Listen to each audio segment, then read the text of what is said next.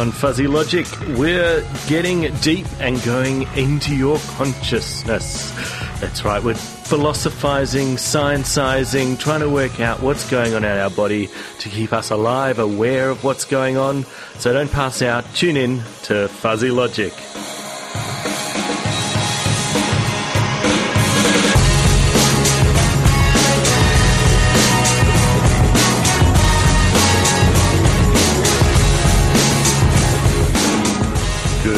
Morning, Canberra, and welcome to Fuzzy Logic, your science on a Sunday. It's a pleasure to have you with us this morning as we move into our exciting hour of science. Thanks very much to uh, Pat and Irish Voice for the show before and some uh, beautiful music as usual. But today we are going to delve into the world of science as we usually do at this time on a Sunday. Uh, my name is Broderick, and it's a pleasure to have you with us. And joining me in the studio this morning, as usual, is Phoebe. Good hello, morning, Phoebe. hello, everybody. Good morning, etc.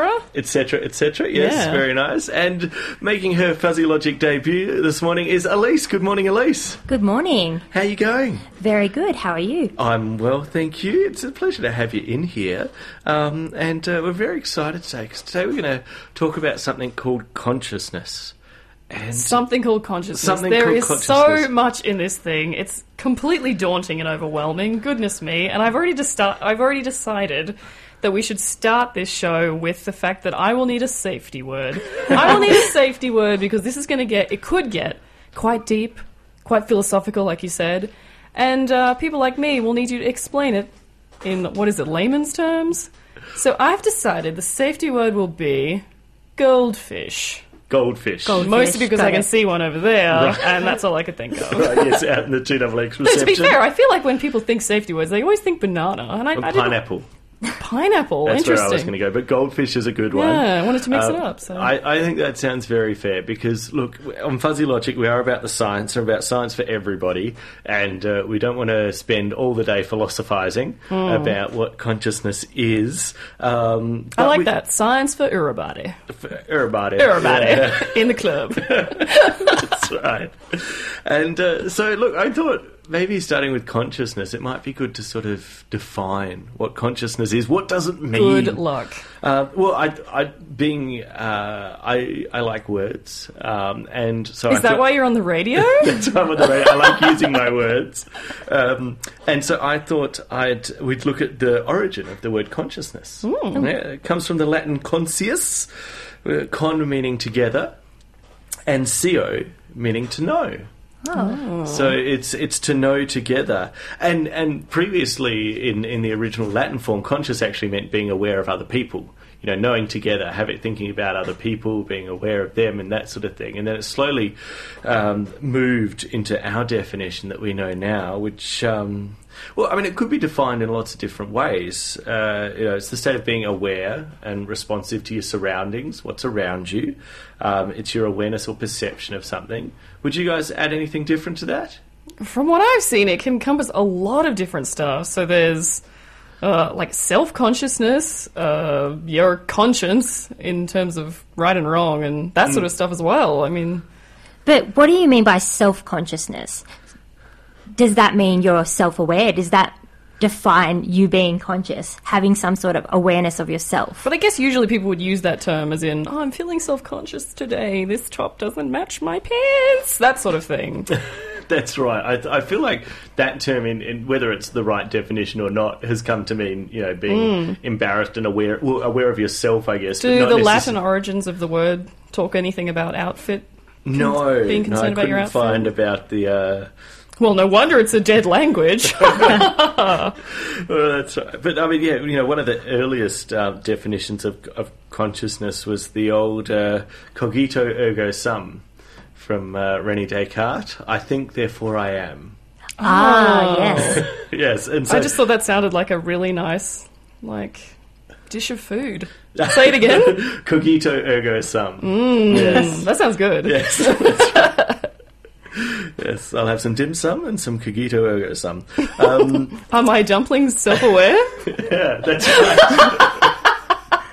Oh dear. Um, goldfish. Uh, right. Definitely time for goldfish. so René Descartes um, first spouted that idea, and, and you know that was talking about the mere act of thinking of one's existence proves that there is someone to do the thinking, proves that you're conscious and aware, which is an interesting way to look at it. Um, But I, I think it can go deeper than that. You know, it's not just thinking about yourself that makes you conscious. No, that's right. I mean, the very fact of being awake surely makes you conscious. Because if it was only about being self aware or thinking about your outfit choices, then surely being conscious would only apply to humans. But it obviously could apply to animals as well. Animals that wear pants. Maybe, or even animals that don't wear pants. Well, that's right. A lot of them don't. Donald Duck and Winnie the Pooh don't. They wear shirts though. They wear Where's the line? Who knows? Who knows? But yeah, you're right with the animals, aren't you? There's that great test you were telling me about, Elise, uh, Yeah. to work out whether animals are, are aware of themselves. Yeah, so back in the 70s, psychologists uh, made this test called the mirror test to basically see um, if people uh, or any animal in general were had a sense of self-awareness. So being able to recognize themselves or distinguish themselves from the rest of their species or population. So what this test involves is putting a mirror in front of yourself and you should be able to recognize if it's you or not. So they'll put a, a dot of some sort of color on your skin or your fur if you're a dog or something. And if you're aware of yourself, you'll know that that dot is not supposed to be on you and you'll try to remove it. Therefore, you have some sort of self awareness or self consciousness. But they've actually found that this doesn't just apply to humans, but other species like gorillas, um, elephants, you were saying before, Phoebe, um, dolphins, and especially killer whales all have this really um, strong sense of themselves. That's right. They'll try and remove the dot from themselves rather than touching the mirror. And I'm sorry. To work out How what's is going a dolphin going to do that? That's a good question. Does it, does it try to press up against the mirror and sort of rub it off? How? I'm not sure how a dolphin does it. I haven't seen the experiment run with dolphins. yeah, surely there are variations of it for other animals. Yeah. Well, one of the interesting ones is doing it with young uh, children, and you can go back, you know, to, to babies even, and, and identifying that point where it changes over from the baby interacting with the baby in the mirror to the baby realizing that it's itself in the mirror and playing around with itself and um, recognizing the dot on its own head from there. So it's it's really interesting to see that. Uh, when we're, our brain is developing at that stage, we're not necessarily born with our own self consciousness, our own awareness of, of what we are and what's going on, but we, we develop that over time. So I guess that would be uh, because I was thinking about it, and you know, you know, you see those hilarious cat videos on the internet where cats are sort of seeing themselves in a mirror and they're sort of arcing up, thinking it's another cat, and that sort of thing. And I guess that's what the line is because it thinks it's another cat. It doesn't recognize it as itself. Yeah, so does that, but does that mean if animals that don't have this sense of self or don't recognize themselves, does that mean that they also don't have consciousness? Yeah. Maybe they just don't have vanity. So, well, it's an interesting point because I mean, the other way you can define consciousness is, of course, uh, just being uh, simply awake. And when you, we talk about going unconscious, that's when we, we faint or get knocked out or something like that. I mean, and even looking at that is a, a really interesting. Um, process just to see why our bodies um, losing consciousness there and what's going on. Um, have either of you two ever fainted? I don't know actually.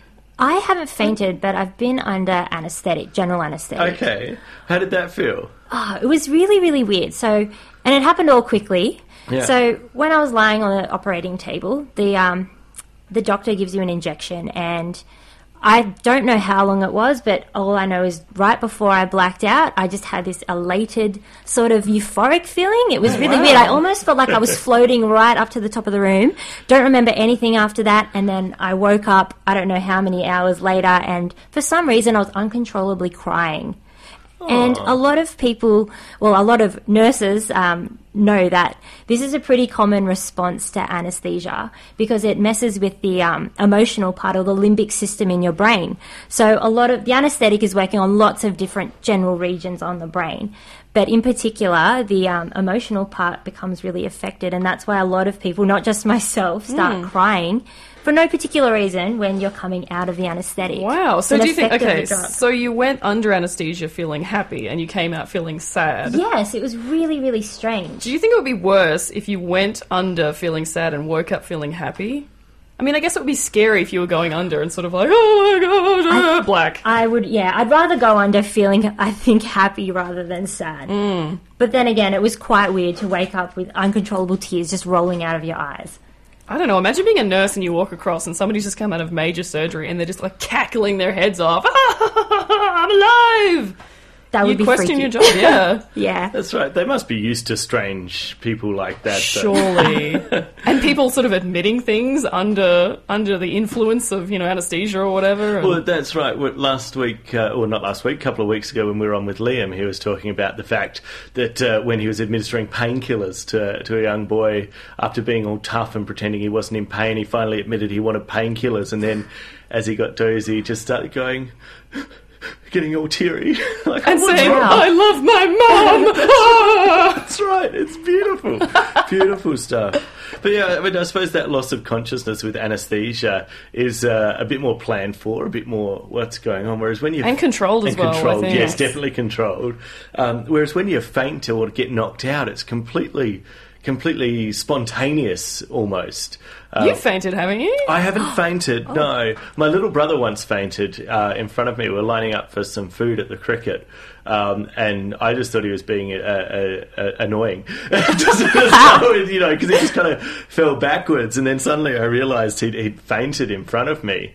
Um, Oh, wow. which Why did he faint? We'd never worked it out, to be Oh, honest. Um, it was just a one-off event. Um, took him to the St John's uh, volunteers, and they, they gave him some water, sat him down for a bit, took his vital signs, and um, and he was all right. And Maybe he because- swooned at the thought of getting hot chips. Maybe, maybe that's it. I don't blame him. We weren't lined up for a while, but the one thing I have done is knocked myself out. What? yeah. How did you manage this? So this was um, I was away with my family in China, um, and we were visiting uh, the Summer Palace uh, over there. I think it was in Beijing. Um, I can't remember which which town, but um, we'd. Uh, gone there and it was winter, so the lake was frozen over there, and there were a few people sliding on this really smooth part of the lake on their shoes. And uh, my little brother was doing it, my dad was doing it, and I'm there going, "No, I'm not going to do it. I'm going to fall over. I'll make a fool of myself. I'm not going to do it." And eventually, I work myself up. No, I'm going to do it. I'm going to do it. And literally, the first one I do, I slip over and land on my head. Do you know, I bet your brother tells this story and is like, oh man, he slipped her over and I just thought he was being annoying. but he knocked himself out. Typical bro. Potentially. well, the, the, the strangest thing I find about that is um, I can remember being on the lake. I can remember psyching myself up to slide. I can't remember starting to slide, and I can't remember coming off the lake. I, Oh. I have no memory from the point just before I knocked myself out to the to about two or three minutes afterwards. But you wouldn't have been blacked out for those two, three, minutes because that's a long time. So how isn't long it? were you no, out? no, that's right. I, I don't think I was out for very long, Hmm. um, but uh, but I just um, the the next memory I have is walking off the side of the lake with my dad and my mum on either side of me, and then I remember mum shouting at dad for letting me do that. Oh dear. yeah, yeah. So I mean, it's it's interesting that. Um, you know, uh, getting knocked out and, and completely losing that memory because yeah, I was I was awake during that period, um, but have no memory of it. In fact, the um, the strangest thing was for um, quite a while afterwards, I couldn't tell anyone how we got to the lake that day.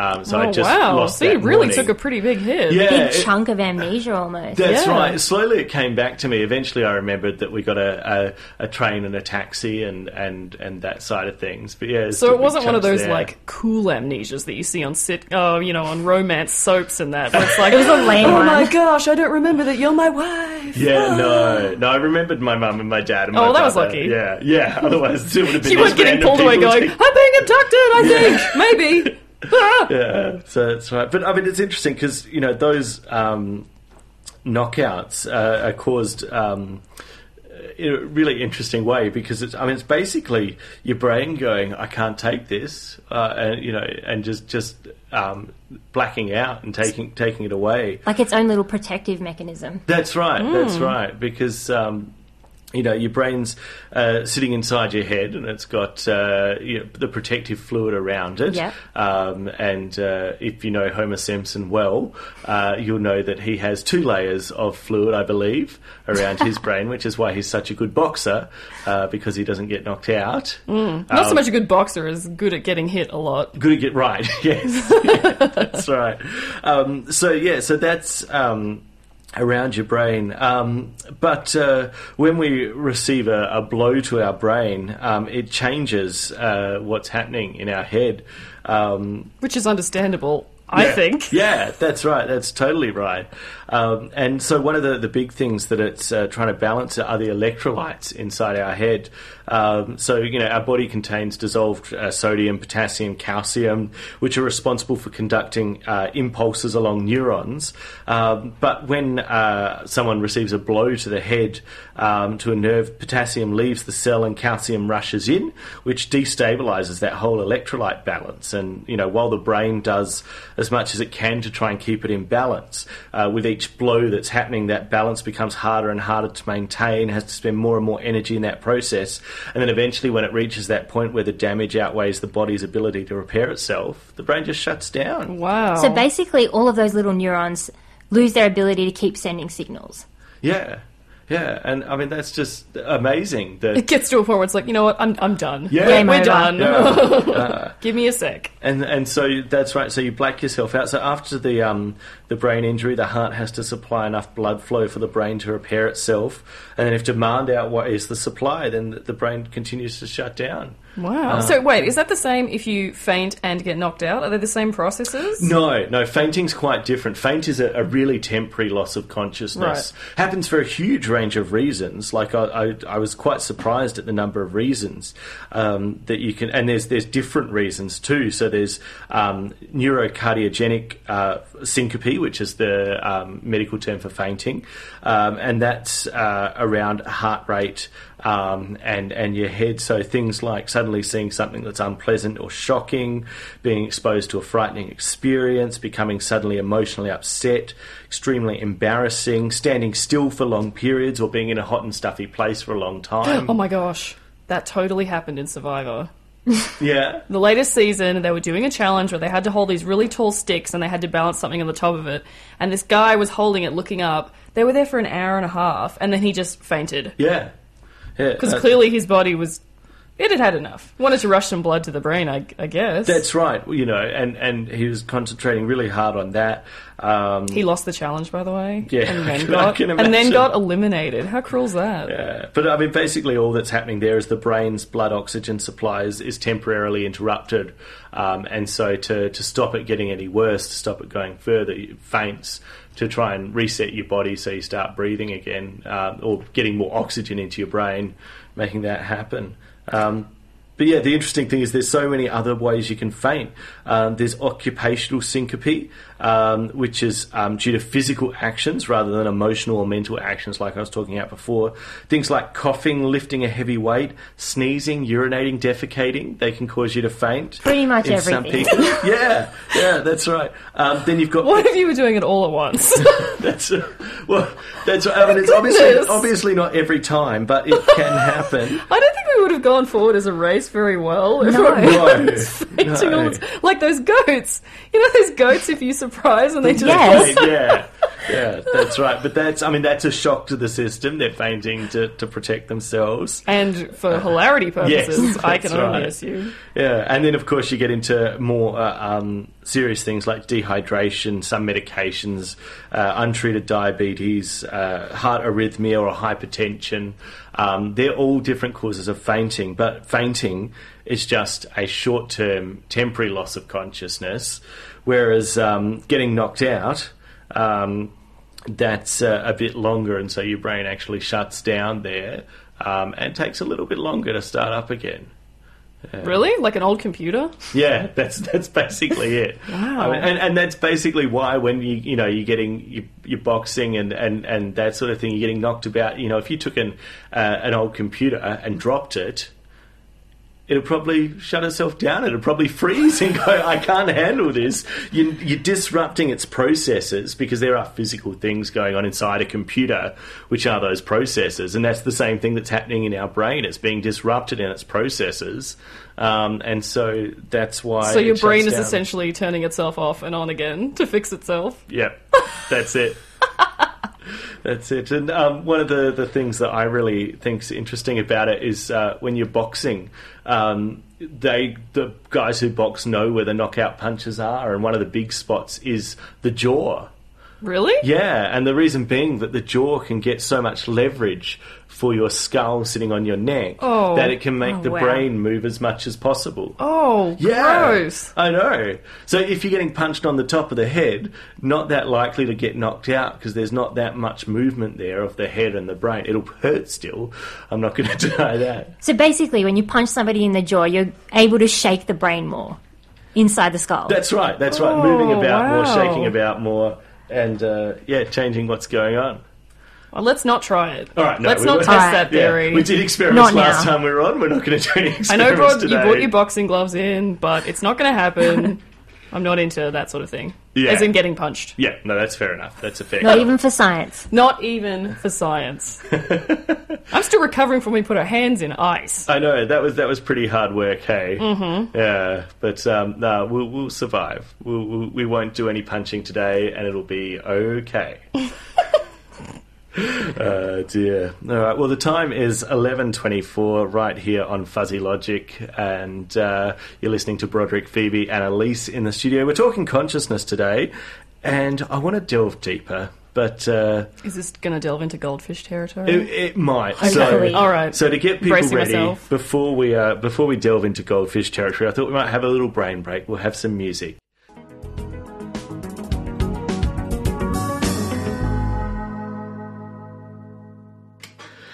And that was Daft Punk there with Beyond, an appropriately uh, smooth, interesting song to help us flow into the uh, world of consciousness. That's what we've been talking about today on Fuzzy Logic. Broderick here with Phoebe and Elise in the studio, and it's been looking at what is consciousness, and we were starting off before the song, getting into the the very uh, physical definitions and and how we lose consciousness through fainting and being knocked out. Uh, and in fact, there's a there's a paramedic scale for this. If you're tuning in a couple of weeks ago, we had Liam on the paramedic, and Phoebe, you were talking to Liam about uh, different uh, levels of consciousness. So one of the main scales that they use when they go to a patient to determine sort of what to do next is called the Glasgow Coma Scale or GCS. And it ranges from 3 to 15 and there's there's three categories that they determine. So one is uh, your eyes, what they're doing, two is uh, how you're speaking, you know, your verbal ability, and three are your motor skills. So you get scored in those three categories. So obviously it starts at three. So if you scored one point in each section, that's why it starts at three. Right.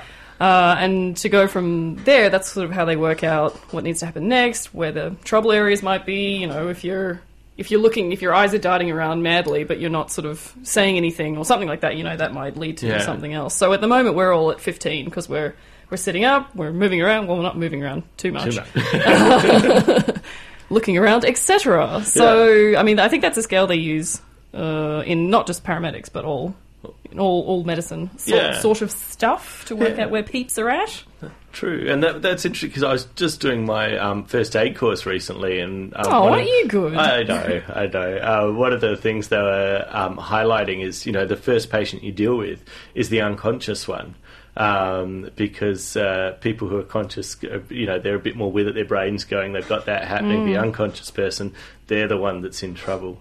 Uh, yeah, which is, I suppose is why a consciousness scale like that is really important, not only to, to assess the patient, but to work out who's the most important person to be dealing Yeah. with. So wait, so if you came across that scenario now, you'd be like, "Don't worry, guys, I did a radio show Sure, on this. that's I got this." there are three out of 15. I think we should go and.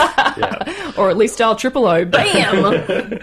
Uh, but I mean, of course, there's not just that uh, sort of consciousness. You know, that's kind of the alive or dead type consciousness. Well, that and that's the very scientific approach to what to what is arguably quite what is it subjective? No, which is the right one? yeah, Yeah. subjective. Yeah. Um, point. But uh, but yeah, I mean, there's other levels of consciousness too, aren't there, Elise? Yeah, like you can have um, what people call altered states of consciousness or altered states of reality, which you are still awake, so you're not unconscious, but you're kind of on, I don't know, I guess you could call it like a different plane or a different level of consciousness in your brain. And these can kind of, like, these can obviously be induced by um, psychedelic drugs like um, LSD or um, DMT, um, which is dimethyltryptamine. Yeah. DMT's Have you much heard of- cooler sounding. It is It- DMT. Well, that's right. It's actually it's really similar to some of the, the, the chemicals that are in our brain in serotonin and melatonin, um, which are chemicals that are used for regulation in our brain of um, how we're feeling and emotion. Yeah. So if you can get that sort of thing in a drug, that would be interesting. What to unregulate how it's feeling, so it just goes off the scale? Is that what you mean? Yeah, yeah, Oh, that's wow. right. Yeah. Well, interestingly, DMT is like one of the most psychedelic, the most highly psychoactive, um, hallucinogenic drugs known. And interestingly enough, it actually does occur in really, really tiny amounts in the brain, but scientists don't actually know what it does. But we know that you can, it does occur in nature. And in the Amazon, um, so Amazonian tribes for thousands of years have actually been um, extracting DMT from plants in the jungle, um, boiling it together to, um, bo- yeah, boiling it to make a sort of a brew which contains a lot of this psychoactive compound, the DMT. And they actually drink this in a proper spiritual ceremony um, to, well, essentially get high. Um, but it's not treated just for recreational purposes. Obviously, it's mostly used as a as a healing medicine, and it's used to reach this very crazy, reported crazy level of consciousness or altered state of reality. And basically, people report feeling um, uh, extreme sense of euphoria um, or deep understanding, and they suddenly believe that they received um, this sort of knowledge about the universe. Everything just suddenly starts to make sense. And um, so, yeah, like I said, they, they use this as like, uh, they treat this as a medicine, even though it's not recognized in Western medicine. Um, yeah, they take this to um, cleanse the mind or free the mind. Um, and even though it's not legal in Western countries like Australia, um, they do still use this um, in, in in the tribes in the Amazon today.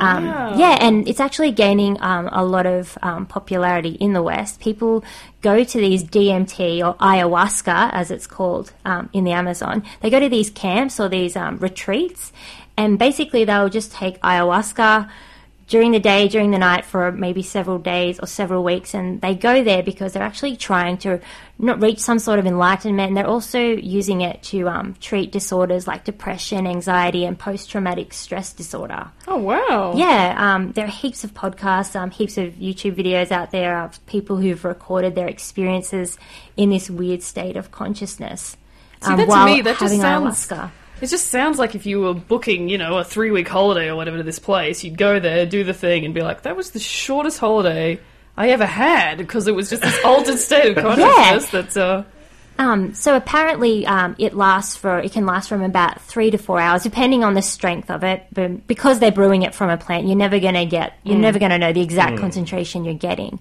Um, but even though it only lasts a few hours, or even under an hour in some people, um, people who um, are in this state of consciousness on this drug um, report that they feel like they've been gone for days. So time has sort of loses any sort of um, real sense as we know it, which is really strange. Yeah, and that's I mean that's really looking at a very different definition of consciousness Yeah. there because it is an altered state of consciousness, but it's an altered state of, of awareness of the world around us and what's going on and how we exist in that. Um, and I mean, you could uh, technically say that you know most drugs do that. They alter our our body's responses to the world around us, whether it's a slight numbing and lack of inhibition effect that we get from alcohol to to um, the the pain killing effects of um, morphine and those sorts of drugs. They could all be considered slightly altered states of consciousness. But when we have something that's so all encompassing like DMT, um, that really does change yeah what's going on in our bodies, which makes it quite different. So, Yeah. would you say there could be a difference?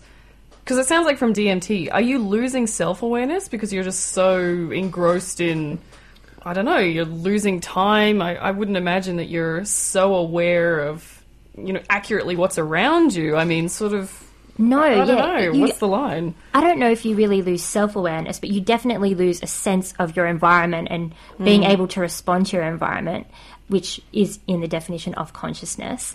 Um, but a lot of people who are on it do have a str- do report still a strong sense of themselves, like a strong awareness of themselves. Like it's almost that it becomes about them, and they're ex- then they um, experience or relive memories of their childhood. Sort of almost, I don't know, maybe it's uncovering deep seated issues of like un- uncovering the deepest parts of their psyche or their brain. Wow. Yeah, which is Goldfish. Yeah, I think that's a fair call. but yeah, no, it's really interesting to look at that. You know, how we can access uh, different areas of our brain, so to speak. You know, to to really unlock uh, what's going on and, and see that. I suppose a, a different way of entering a, a different state of consciousness would be uh, dreaming, too. Yes. Um, which is. Uh, uh, well, it's, I mean, there's different levels of dreaming, um, but uh, each of those is, is kind of us being awake, but in very different ways. Yeah. So, um, like when you're sleeping, you're actually, well, most of dreaming when you're asleep is done in the REM cycle of the sleep. So that's called rapid eye movement because in this part of your sleep, um, your body becomes paralyzed, your muscles become paralyzed, but your eyes are darting around, sort of making rapid eye movements, which is why they call it REM sleep. And this is the part of um, your sleeping cycle where you do have your most um, your most vivid dreams. And so, even though you're not consciously aware, like of your surroundings, for example, um, the visual cortex and all of the processing parts of the brain um, are sh- showed in brain scans. That brain scans are still really highly active. Yeah. Which is- which is bizarre because it's you know often something that we don't truly remember. We don't Yeah. have any uh, uh, any effect. We can't control what's going on. Um, yet there's this. I this. don't know. At least we're saying earlier that you, Yeah. you can control your dreams. of Yeah. Well, look, not just me. There, there's this a whole. There's a whole other type of dreaming, whole different level of consciousness, like you were saying, called lucid dreaming, and that's when when you're in a state of sleep while you're dreaming, you are aware of yourself and that you are dreaming and are able to kind of control the narrative. The path of your dream, kind of like choose your own adventure, kind of thing. That rules. I don't think I've ever been able to do that. I've never, I've only ever done it about once or twice, and I didn't mean to do it. I don't really know how it came about, but hmm. I don't know if I was close to waking or not, but I was actually able to control my dream. I was aware that I was in that dream. Were you was a- controlling it for the better, or were you just sort of like, oh, yeah, let's just go to the shops? I think I, I think I was definitely controlling it the way I wanted it to go. Like I was hmm. creating my own reality in the dream. So yeah, that's called lucid dreaming, and it's like something that is like a phenomenon that's recorded and it's quite known to be out there. Yeah, there's a, there's a few. I'm not going. to We're not going to delve into it today as to how to make it happen, but there are a few uh, internet communities out there that discuss uh, ways to enhance the likelihood of lucid dreaming. If it's DMT, I'm not interested. No, No, no, no. It's just certain actions that you take around sleeping and that sort of thing. Um, but I mean, it's interesting because they've they've studied uh, it quite a lot. Um, uh, you know, scientific researchers are interested in looking at it and what's going on. Um, and one recent study, they had asked people to report their last dream in, in detail. And I thing they found between people who dreamt normally and people who had lucid dreaming was the people who had lucid dreaming were more uh, would articulate more the fact they knew they were in a dream. Um, and and uh, it's very meta. yeah, and, and they had the ability to think logically um, and could even access some of their real memories of their waking life in their in their lucid dream, um, which is yeah really interesting. Um, another interesting study that happened with lucid dreaming was um, getting uh, with researchers and dreamers, and they came up with a code for the lucid dreamers to communicate with the researchers when they were lucid dreaming. Now, of course, in, in that dream state, your body is paralyzed apart from the, the REM that you're talking about, the REM, the rapid eye movement. So they came up with a code of two quick looks left, two quick looks right, two quick looks left again when they went into REM sleep. Wow. I thought you were going to say it would be goldfish. And in the dream, they're like, imagine goldfish. No, but well, how can you tell that they're dreaming about goldfish in the dream? Like, I don't know, because yeah. their eyes are sort of like going up and down in a sort of loopy pattern Like because the fish, they're watching the fish swim along. That's right. And so what they, they found, because they were then able to monitor that change, because they were identifying that moment where the, the person went into a lucid dream, um, was they found that there were increased activity in the frontal areas of the brain. Now, interestingly, the frontal areas of our brain are associated with higher order thinking. So things like logic and reasoning um, and voluntary behaviour. So not the not the parts of our brain that look after that unconscious stuff like breathing and coughing and sneezing and all those things that kind of just happen, but actually active thinking in, in our front the front of our brain. And it's it's amazing that this is happening. You know, um, they, they also observe brain activity um, of gamma waves, uh, which are allow known to allow different aspects of our experience. So things like perceptions, emotions, thoughts, and memories uh, binding together into consciousness. These were active during that lucid dreaming stage. Sounds Uh, exhausting. Yeah. Do they wake up refreshed or just like, whoa? I don't know. I, I haven't actually read that. The interesting thing was a follow up study that these researchers did. They did the reverse of rather than studying someone in lucid dreaming and seeing all the activity in that brain, they electrically stimulated those areas of the brain, um, and that caused an increase in lucidity during dreaming. Wow. Yeah. so wouldn't that be cool if you if you could just put on a cap during the night and say, Program, pre-program your dream. yeah, just when I get to this point in time, just boom, boom, boom, and turn it into real. And then Ewan McGregor comes in and says, I love you so much, Phoebe. And I'm like, yeah! That's exactly. I don't I know just you say can that out program to that depth. Yeah, yeah, yeah. Yeah, so it's really interesting to be able to, you know, look at dreaming in that way and, and the the amount of activity that can go on in our head when we're when we're asleep. Yeah, it's pretty weird. And speaking of weirdness, and I am going to go down the goldfish pathway. I'm ready. Thank you for All letting right. me. So I wanted to talk about something um, called post-material science, which is a pretty trippy idea. And there are neu- neurologists and scientists that do support this theory that somehow the consciousness is not generated in the brain, but somehow exists on some, I'll call it energy, outside of ourselves. Ooh. And this kind of this way of thinking or this theory kind of supports people who've had out of body experiences while they've been in surgery or asleep or people who've had near death experiences. So after their heart has stopped beating, they're technically or clinically dead.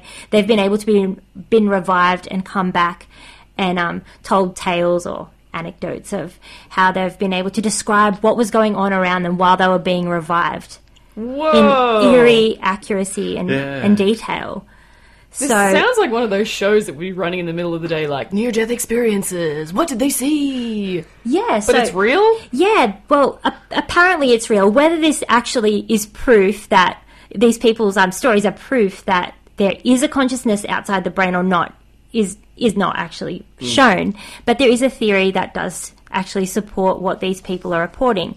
Um, and a few years ago, there was a study done in the UK um, which did look at these near death experiences. So over four years, they looked at about 2,000 patients who had um, who had cardiac arrest and they were clinically dead. And of those people that were revived, it was only 300 of those patients or so. Oh. About 40% of them did report um, having some sort of consciousness during up to about seven minutes um, after they had been declared dead. So some of these people, they didn't all just describe what was happening around them. Some of them um, experienced, um, you know, feelings of elation and like joy and happiness. Some people saw the classic, um, the white light, things like that. Um, but it's really interesting um, that people could be able, who are clinically dead, their heart stopped beating, their, the brain is lacking oxygen and glucose, you know, there's no brain activity supposedly going on, but they're still able to recall events. Yeah, which is interesting because generally the brain ceases functioning within 20 to 30 seconds of the heart stopping and doesn't resume again until the heart's been restarted. Um, so that's why, uh, you know, when we giving first aid, you know, CPR is so important to keep that heart going, to keep our brain Yeah, active. getting that oxygen in there. But yeah, it's it's really interesting that you talk about that uh, experience because it's it's so hard to define what that is. Because is it an out of body experience that's happening, or is it something that's happening all inside our own head? Yes. that's still active somehow in the brain, um, and uh, you know what's going on there. There was a, a, an interesting study done trying to identify um, genuine out of body experiences versus an out of body experience in your head, mm-hmm. and the study was uh, took place in a similar hospital where there are a lot of patients who come in with cardiac issues. And the way they did it to work out whether the patients were really above their body, because that's normally how it's described. Yes, like is you're floating floating. above your body. Was they found cupboards in the rooms, and they put symbols on top of the cupboards. Yeah. And so the only way that those symbols could Oh, be seen wow. was if the patient was floating above and could actually see those symbols on top of the wardrobe. And Did it work? they? Did it work? no. Oh, you kind of want it to be true, don't you? Because You do. it's so you, want, cool. you want them to see it, and I think that's the hard thing is um, th- those people that report these these uh, out of body experiences are completely genuine, and I completely believe that they saw what they saw. But how it's happening, Yes. is just so hard to work out, and it's so hard to to plot too because you can't predict that moment when someone is going to have that that altered consciousness, that out of body experience. That's true. And like, and because often in like when you're unconscious, time is a little bit warped or distorted. So these people recording, like, you know, who have these anecdotes of, oh, I saw this and this and this. Um, it's kind of hard to determine. Well, did you have this experience just, you know, just as your heart, you know, thirty seconds after the heart stopped, and you just imagined that it went for that whole amount of time? Yeah. So it is hard to actually pinpoint at what point they had this. That's delusion. right. Or, or whether Yeah. the that that minutes of consciousness comes the the second your heart starts beating again and your brain reactivates, um, where that's all coming from and, and what's going on there. But surely there'd be a, like a context influence. I mean, don't they say that people in comas and that sort of thing, maybe sometimes they can hear? There's some sort of Yeah. argument about that sort of stuff. So, I mean, would that be similar if somebody was having cardiac arrest and was sort of rebooted essentially, that they could still hear sort of what's happening? So you'd know, oh, I'm in a hospital because I can hear. I don't know. Doctors true. Maybe the audit- machines and Yeah. yeah. But I mean, the the difference there is we're talking about um, so in heart attack patients, their heart may stop, which would then uh, typically stop brain activity, and that could actually stop brain activity for five minutes or so. You know, it depends on the situation. Obviously, you don't want any brain activity stopped. Whereas coma patients are still alive. They've got a, yeah, they've got a but you know, we were saying before, you know, that- when did they have this vision? Was it was it when they were actually quote unquote dead, or was it when the heart was you know starting again and starting the brain again? Maybe that's when they Yeah. had their yeah. Or even it, it could maybe like these kinds of studies which show, oh, look, these people had these um, experiences throughout this amount of time. It might have been in real time, but this kind of study might shed some light onto what we consider clinically dead. It might not be what we previously thought. Mm. The brain, parts of the brain, which may be electrodes on the outside of the skull, can't really pick up maybe those deeper parts of um, activity, which might still be happening. It might take some parts of the brain longer to die than others. That's just my theory. Yeah. No, it sounds legitimate to me. interesting. I mean, the it's and it's interesting to also look at um, people who are in that um, coma state uh, to to study their brain patterns and see what's going on. Um, and there was. Uh, there's, there's a couple of bits of research here that kind of tie in together. It was um, so one bit of research was looking at how our brain restarts after anaesthetic. Um, and so when we get knocked out with anaesthetic and, and um, lose consciousness and then we come back to it, when we restart, our brain doesn't just click back on. There's more to it than that. And in fact, they kind of found that, like a, a computer, it has a boot up sequence where um, different parts of the brain activate at different times, different parts come together in, in one location to reactivate. Um, and this was a study that was all done through rats, so there hasn't been any human research Yeah. at this stage. Um, but they, they found that, yeah, within those rat minds, when they were reawakening from anesthesia, it was, it was a whole boot up process. Um, which is, is really interesting um, to see those those actions kind of happening as our brain restarts. I'm, I'm just seeing the like black screen with the DOS sort of words flicking up, sort of like, "Do you want to restart in you know backup mode?" Click, click, click. Yes, sort Yeah. of that process. Well, and, and that, that's right. That's exactly what's happening. Um, and so, looking at those sorts of um, uh, states and looking at how different areas of the brain react, um, in, in a separate study, they've, they've looked at uh, coma patients, vegetative patients, um, and compared um, the EEG scans, which is electroencephalograph, so basically electric brain scan, um, and compared them to the scans of healthy adults. And what they've found is that uh, there's interconnected networks in the brain that support awareness in our healthy brain, so that consciousness, that awareness, um, and uh, they're usually impaired in those uh, patients who are in a coma, but not always. wow. Yeah. Yeah, so that's right. So that means that um, some of these uh, patients who appear to be in a vegetative state have well preserved consciousness networks that actually look similar to those of healthy adults. Um, and so. Um, it's a, it's a really simple study to show that um, these patients actually have uh, some form of consciousness, which is a really important thing because it helps to show that awareness in there that we often uh, are really unsure of in, in coma patients. Is that what is that locked in syndrome, or is that something a little bit different? Uh, I don't know enough about locked in syndrome to Because comment. I that's that's where you're essentially paralyzed, but you're still your brain's still on. Yeah. So Yeah. you can think about whatever you want. You are aware essentially, but you can't see, hear, smell. yeah, You can't do anything. I, don't think. You can just think. Yeah. Yeah. that's right. And I Sounds think I think locked in syndrome would be a a, uh, a version of Right. this, um, Yeah. but these are yeah looking at. Um, comatose patients in, in that vegetative state who just really aren't responding to anything Mm. um, yeah can they can see these pathways in their brain um, which is a huge and to be able to do it with EEG was the big breakthrough with this study because previously they had to do huge expensive brain scans um, to be able to determine this um, to see what was going on Wow.